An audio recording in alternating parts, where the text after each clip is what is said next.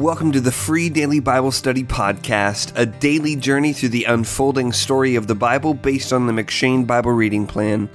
My name is Jacob Gerber, and today's meditation for August 11th comes from 1 Samuel 1. Quietly, through a poor widowed Moabite woman, the most unlikely person possible, God put into motion a plan in the book of Ruth for raising up a king. This king would shepherd God's people away from doing what was right in their own eyes and instead toward obeying God by doing everything that was right in his eyes. And in 1 Samuel, God finally anoints his chosen king to the throne of Israel, but not right away. Instead, 1 Samuel opens in the way that many of the best stories in the Bible do, with a barren woman pleading for Yahweh to open her womb. With this, God adds Hannah to the list of Sarah, Genesis 11, verse 30, Rebekah, Genesis 25, verse 21, Rachel, Genesis 29, verse 31, and the unnamed mother of Samson in Judges 13, verse 23.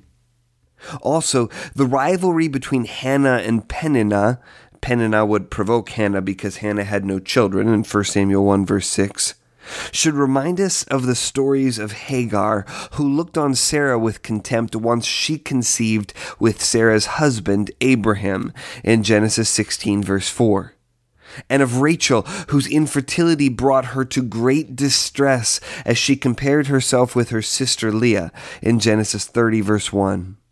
Sadly, polygamy does happen in the Bible, but it is always cast in the most negative light possible as an unworkable situation that unavoidably causes heartache for the people involved.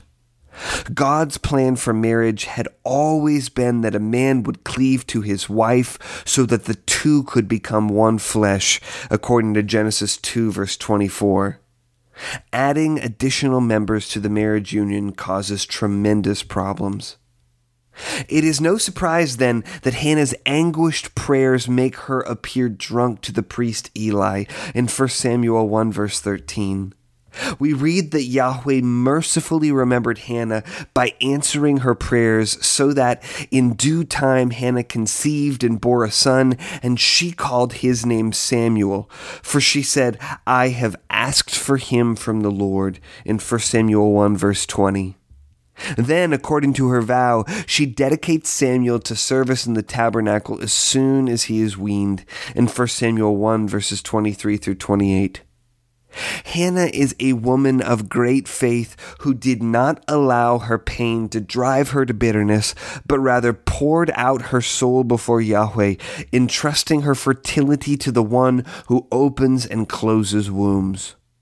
This story does not teach us that Yahweh will always give us what we ask for in prayer, but it does teach that Yahweh hears us when we pray.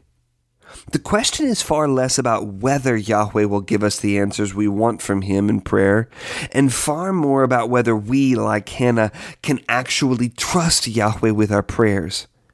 Whatever it is that brings anguish to your soul, are you pouring that out before Yahweh?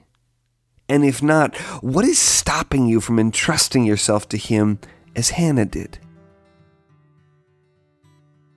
Thanks for listening to the Free Daily Bible Study podcast. If you're looking for Bible study curriculum for a Sunday school or a small group, check out my book, That You May Know, A Primer on Christian Discipleship.